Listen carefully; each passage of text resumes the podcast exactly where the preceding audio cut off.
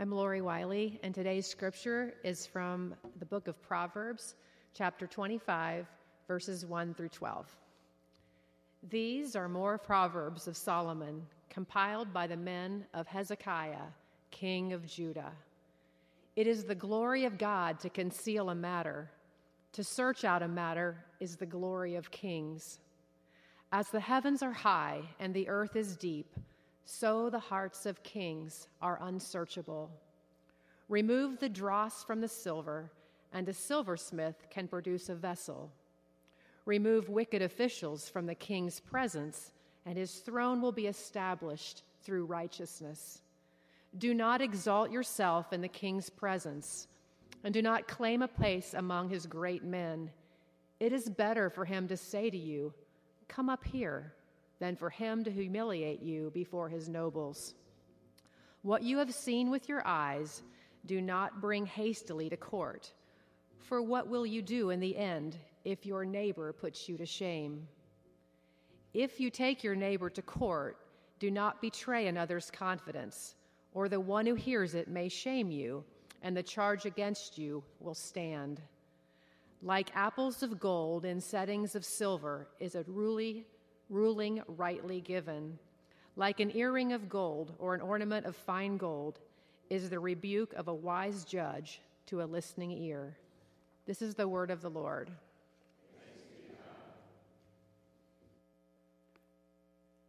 Um, on March 30th, 1981,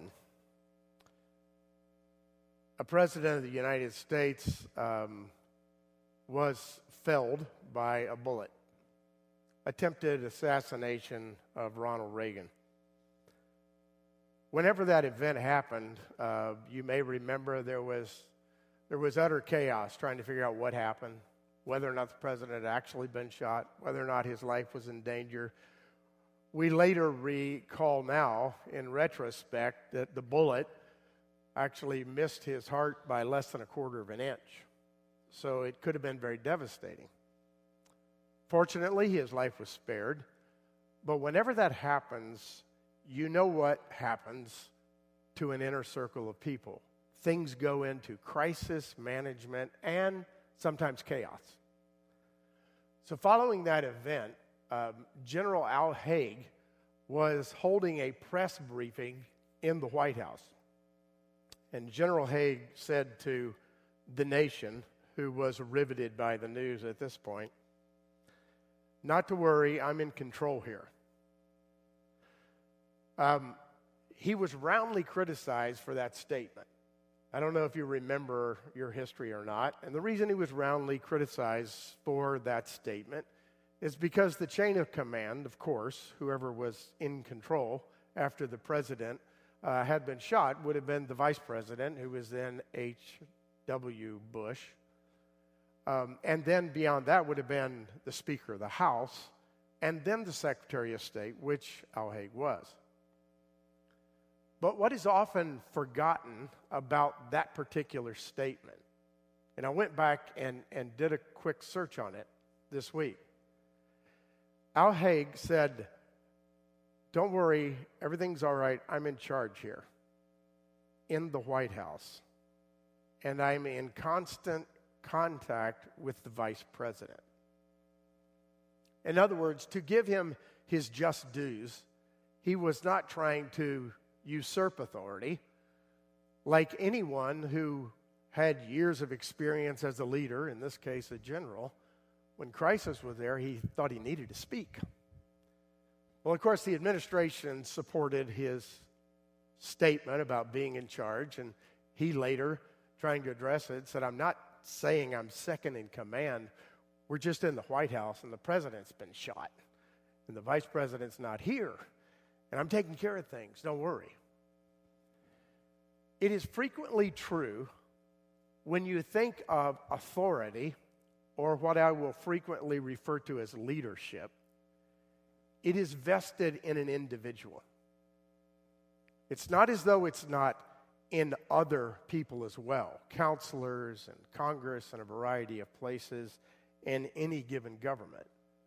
But routinely, when you think of authority, you think of it as being vested in an individual. much of the proverbial wisdom, uh, by the way, I should say this. If you're planning a sermon series way in advance and you sketch out the topics, right, and you decide what you're going to do, about three weeks in, you think to yourself, why did I pick that one, right? Um, which is what happened this week. Uh, but undeterred, I, I marched ahead like the music, and I decided I would speak about authority.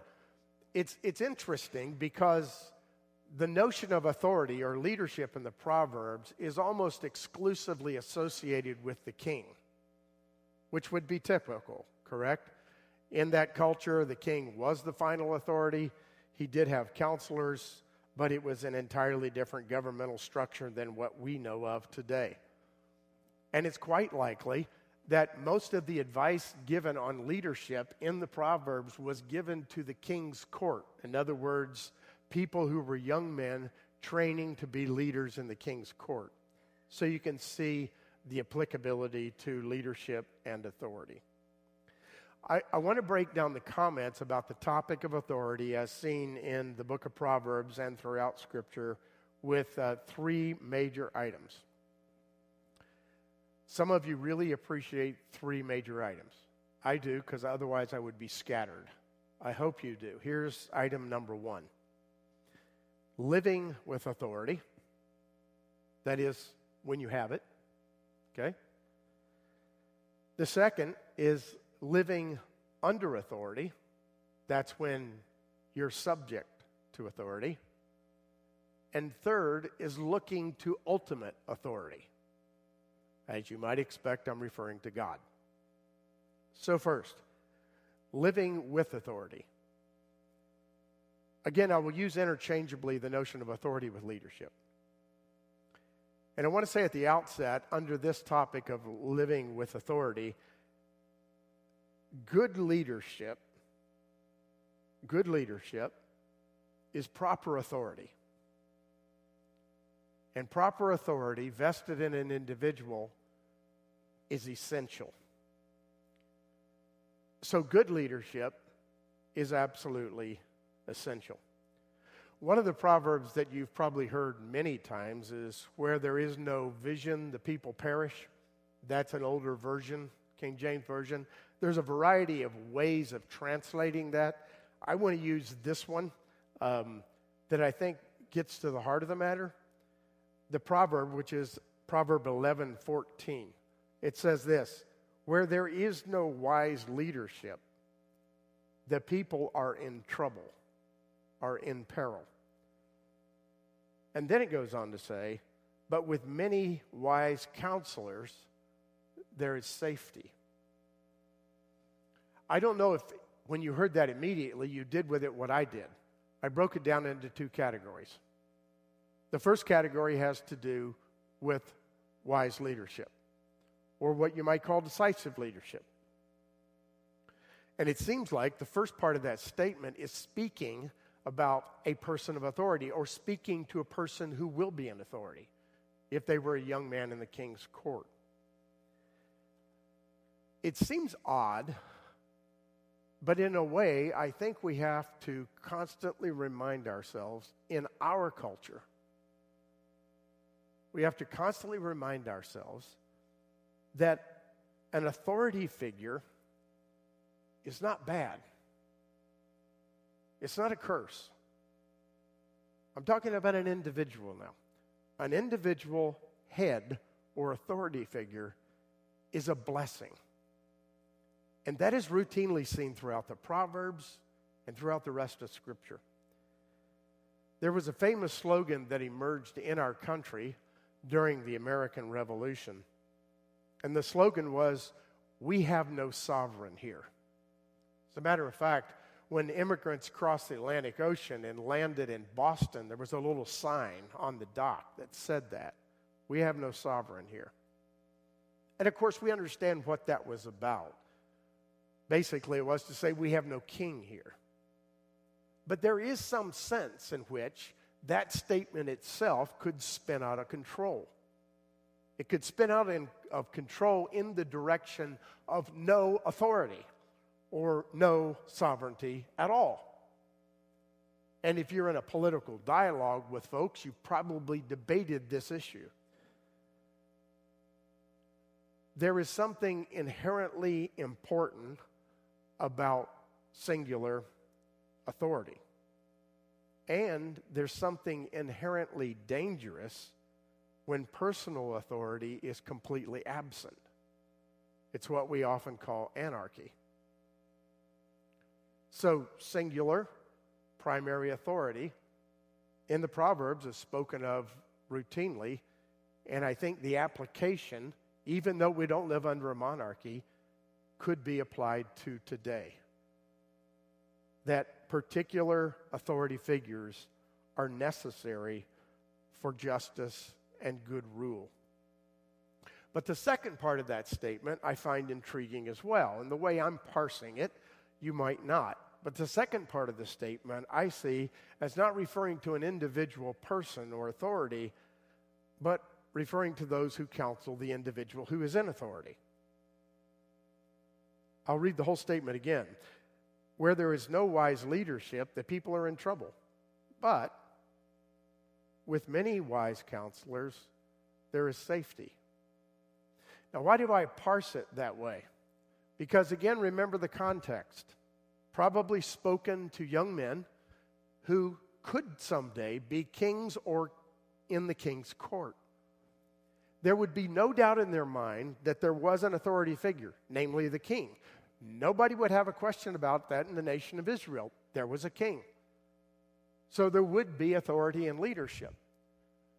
But this proverb is suggesting something that is incredibly important to authority and leadership. It is to say that the one who is in authority must, must listen to wise counsel. And if he or she does not, they are not a good leader. They are not using authority appropriately. So, authority is essential. However, authority is deficient without wise counsel. The abuse of authority we all know of as despotism or raw dictatorship. But the king and those who are under him are counseled not to lead that way.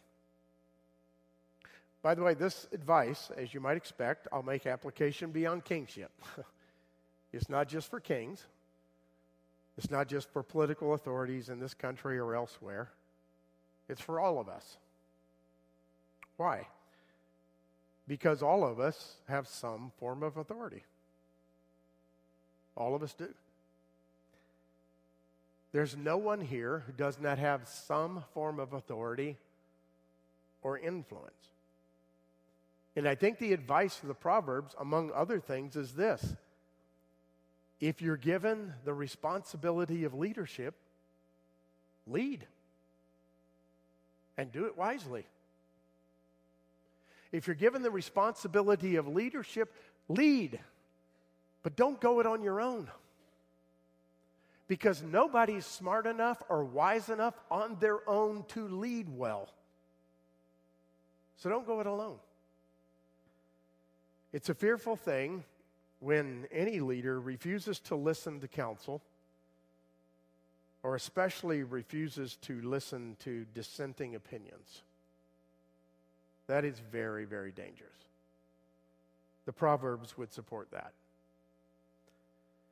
So, the first point under the major point concerning authority and living with it is good leaders are essential. The second is this good leaders should not grasp for authority. That's one of the biggest failures of leaders to begin with. They are driven by authority, and so they grasp for it. They try to go up the ladder at any cost. If you're an astute observer of political history in the United States, you could tell right now 12 stories of political leaders who have sold their soul in order to go up the ladder, who have in effect renounced in large part, what they said they were committed to in order to have power. It happens all the time. And the Proverbs would certainly counsel us against it. One of the Proverbs that you heard this morning from Proverb 25, 6 through 7, the beginning of it says, Don't put yourself forward in the presence of the king or stand in the place of the great. There, there's an assumption here that everybody who's in the king's court is looking for a way up. Everybody who surrounds the king wants to be acknowledged. When you're in the presence of power, you do strange things, or maybe natural things. When the strange or natural thing is to put yourself to the top. It doesn't it remind you of the words of Jesus when he said something very similar? Don't go to the head of the table. Don't be so foolish as to place yourself there. Go to the back and then allow the one who's in charge to call you forward in a position of honor. Or the first, they're going to be last, and the last are going to be first. That's what this proverb seems to speak to. There's another one that's more graphic than that, and I think it applies to this subject of not grasping for authority. It says, when you, this is Proverb 23, 1 through 3, when you dine with a ruler, note well what is before you and put a knife to your throat. If you are given to gluttony, do not crave his delicacies for that food is deceptive. Did he really mean in a literalistic way, you're hungry, but don't overdo it and be a glutton? No, that wasn't really the point. The point was this is the king's food. You're at the king's table. Not only should you watch your manners, you need to be careful about what that food is there for, what it implies. It is, in its own way, a delicacy with poison. It is laid before you as a lavish feast to draw you in. Be careful, he says. Be careful of being drawn in and grasping authority. Good leaders shouldn't do that. There's another theme of good leadership related to kings and others in the Proverbs. And it's this that good leaders are kind to the poor. Good leaders are kind to the poor. How about this proverb from Proverb 29 7? Whoever is kind to the poor lends to the Lord. It's pretty direct language. Whoever is kind to the poor lends to the Lord and He'll reward them for what they've done. Doesn't that too sound like the wisdom of Jesus? If you've done it to one of the least of these, my brothers, you've done it to me.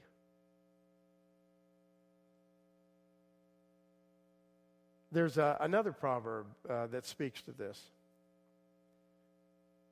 The righteous care about justice for the poor but the wicked have no such concern. That's the NIV. Let me read it to you in the ESV. A righteous man knows the rights of the poor. A wicked man does not understand such knowledge. He doesn't even get it. If you are in a position of leadership, no matter what it is, to refer to the Epistle of James and you treat somebody better than somebody else because they've got a lot, a plague on your house. If you defer to someone because they can give you something, that's a curse. Jesus routinely admonishes us, as the Epistle of James does. I want you to look at the people who are there, under your care, shall we say, and I want you to treat them all equally because they are created in the image of God. And if you treat them unequally because of their status, you are not representing the kingdom of God. Period. My friends, how many times has the church had to learn that lesson over and over and over again. And you may say to yourself, depending on your political perspective, that our politicians haven't learned that lesson. You know what? Let's leave them alone for a moment and focus on ourselves. Have we? Or to put it another way, think about last week. And who did you give deference to? And who did you overlook?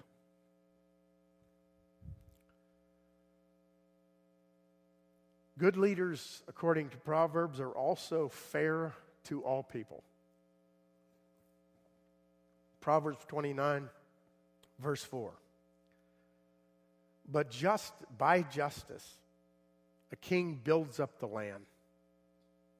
But he who exacts gifts tears it down. Or another proverb, 15 7. Whoever is greedy for unjust gain troubles his own household, but he who hates bribes will live. There are reasons, good reasons,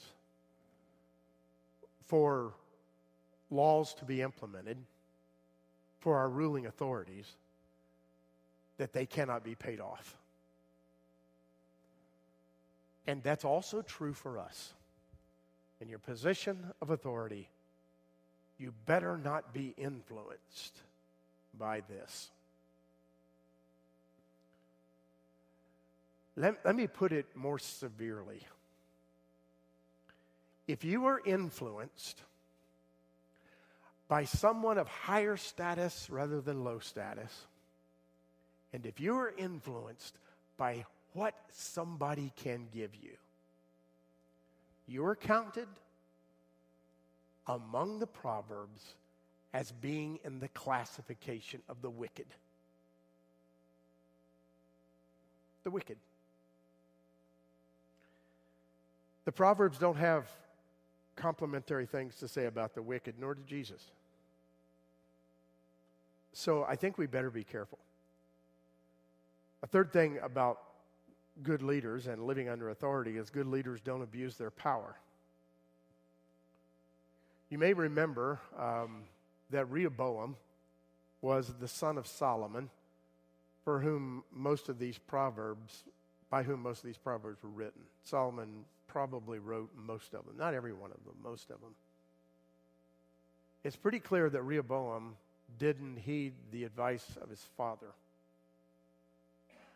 because the advice of his father was don't abuse your power.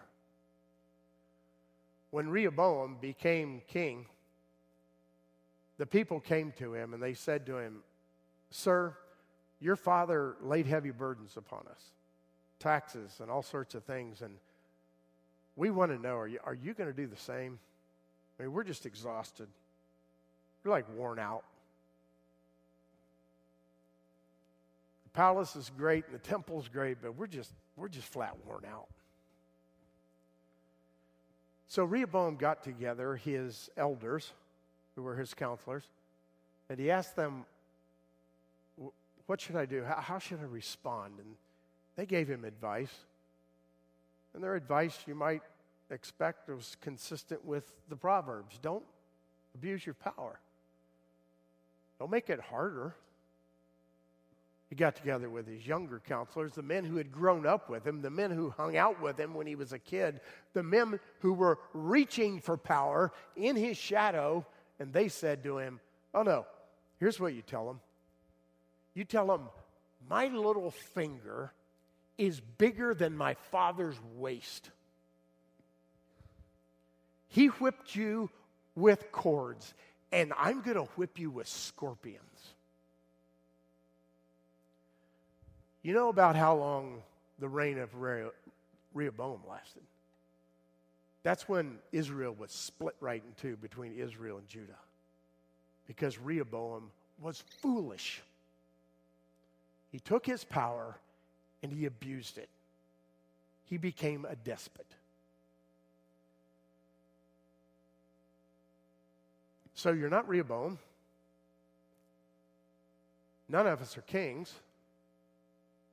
I don't think we even have any politicians here. I, if they were here, they probably would leave because I always make snide remarks about politicians.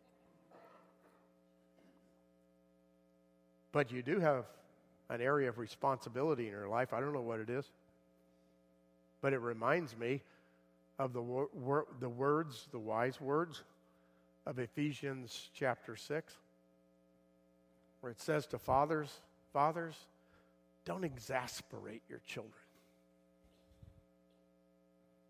You are the chief authority figure and you know it.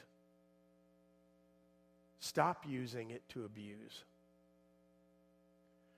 Don't change the rules on them all the time. Don't move the goalposts. Don't blow your lid. Don't exasperate your children. Raise them up in the nurture and the admonition of the Lord. Be a loving authority figure for them. Can you be both an authority figure and loving? You sure can. Because you have the ultimate example in God the Father. When I, when I read statements like that, I, and when I experience so many stories from teachers and principals and social workers, my heart grieves for children who don't understand what loving discipline is all about. I grieve for them and, and I feel fortunate because I did. Both my mother and my father were disciplinarians, and I never questioned their love. Especially when my dad came down on us, the final authority in our home. We never felt abused. We just felt sorry for our sin. We wanted to restore ourselves. Because he followed this pattern. Don't exasperate them. Train them up in the nurture and the admonition of the Lord.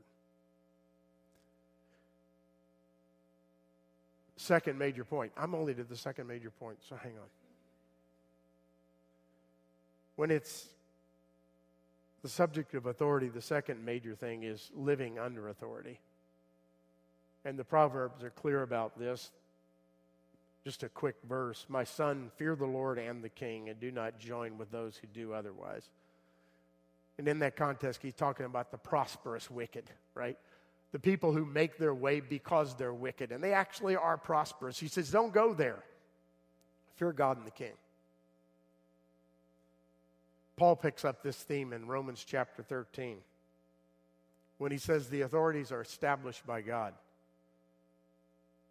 Remarkable statement when the Christians following his death are going to find increased persecutions at the hands of the authorities.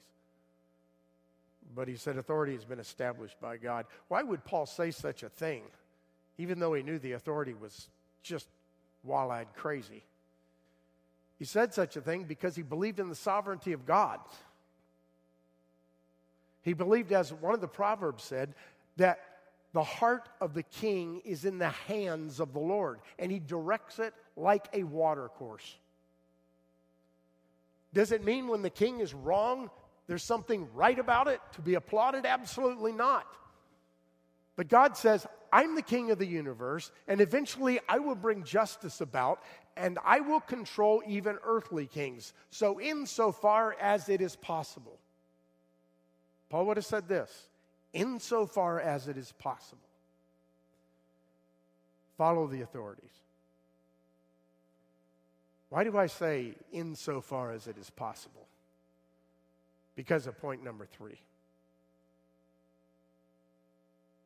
Where are we to look for ultimate authority? No question about what that answer is going to be, right? God. On one particular occasion, Peter and John were called into the Sanhedrin and they were commanded not to preach in the name of Jesus. And their response was legendary. They said, Sorry, but we must obey God rather than man. There comes a time where you have to answer that way. It's going to have to be a personal decision. And even though you're not a king, probably wise counsel will help. But there comes a point you're just going to have to say, No, I, I can't. I'm sorry. I've got to follow God. There's something else that is clear from the Proverbs, and that is the rulers stand under God's authority, or to put it another way, if you want to use democratic terms, the rulers should stand under the rule of law and not make it up themselves. There's something else that's clear about not just the Proverbs, but the whole history of the Old Testament. Is that the kings ought to be held accountable. They were held accountable. Saul was held accountable by Samuel. David was held accountable by Nathan. And King Ahab and others were held accountable by Elijah.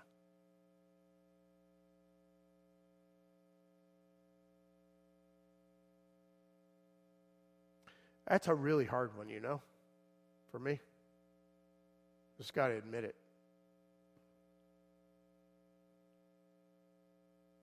Because at some point, my role is a prophetic one.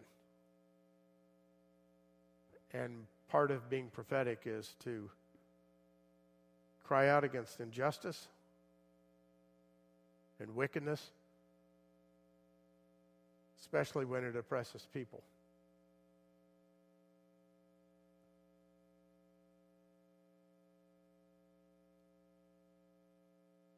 I'm not ready to name names. But my friends at the highest level of offices in this land, there's some serious problems.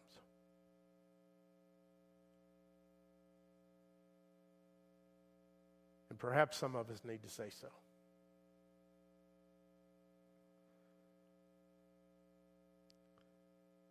The other thing about ultimate authority, not only should the king live under it, not only do the prophets hold the king accountable, but there's something else. There's a promise in the scripture that the kingdom of righteousness is coming. Or Psalm 85:10 says that there's a time that the psalmist was longing for even in Israel, but we see it as even bigger than Israel now, where love and faithfulness, or some translations say love and truth, will meet together. And where righteousness is righteousness and peace will kiss one another. Or to put it in pictorial language, the lion's going to lay down by the lamb. It's going to happen. So, what's the conclusion of the matter for us today? Three things. The Proverbs call us to responsibility. Every one of you has a role of authority. Use it wisely.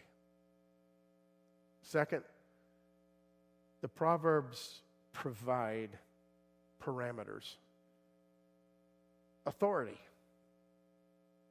governance, singular and collective, is there for our own good. The problem is not the world, the problem is me.